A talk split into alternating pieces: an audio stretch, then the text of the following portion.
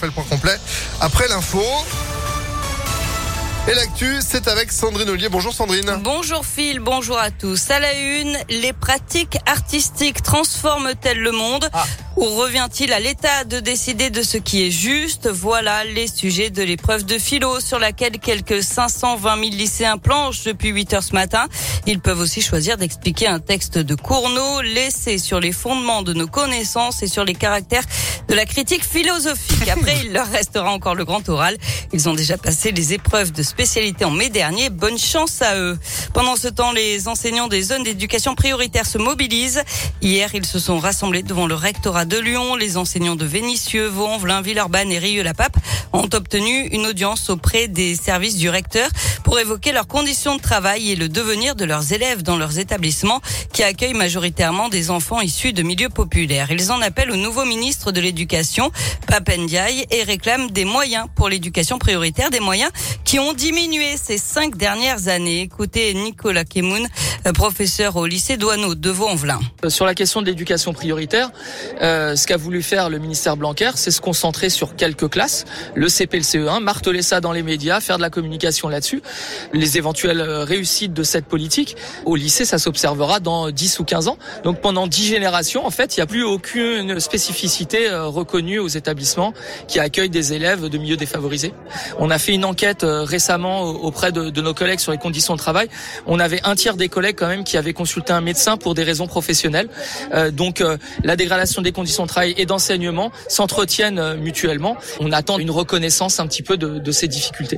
Les enseignants demandent l'instauration de seuils pour réduire les effectifs par classe, l'embauche massive de personnel de vie scolaire, de personnels médicaux et socio-éducatifs, ainsi qu'un système de bonification et de primes pour l'ensemble des personnels dans les lycées REP et REP+, afin de stabiliser les effectifs et rendre leur métier plus attractif.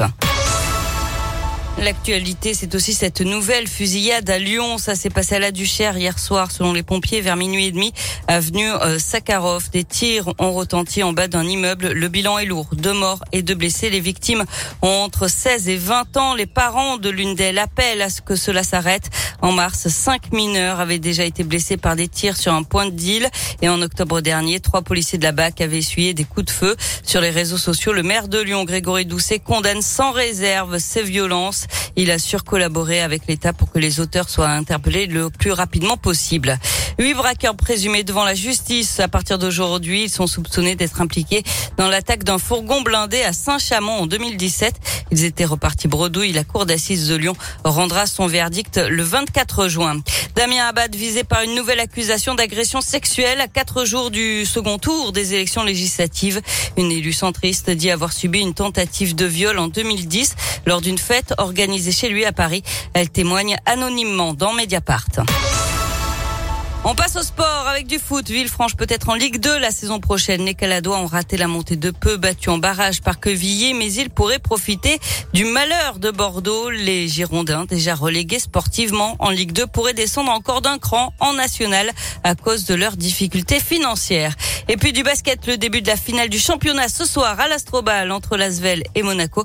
C'est à 20h30. Ça se joue en 5 matchs. Le premier qui en gagne 3 est sacré champion de France. Eh ben voilà, comme ça, ça répond à la question. Des pratiques artistiques transforment-elles le, le monde avec euh, avec euh, l'art de l'Asvel Ils vont transformer évidemment euh, le monde du, du basket. Voilà, c'est bon. Je, je rends ma copie. Vous êtes de retour à 10h À tout à l'heure. à, à tout à l'heure, 9h35. Météolion.fr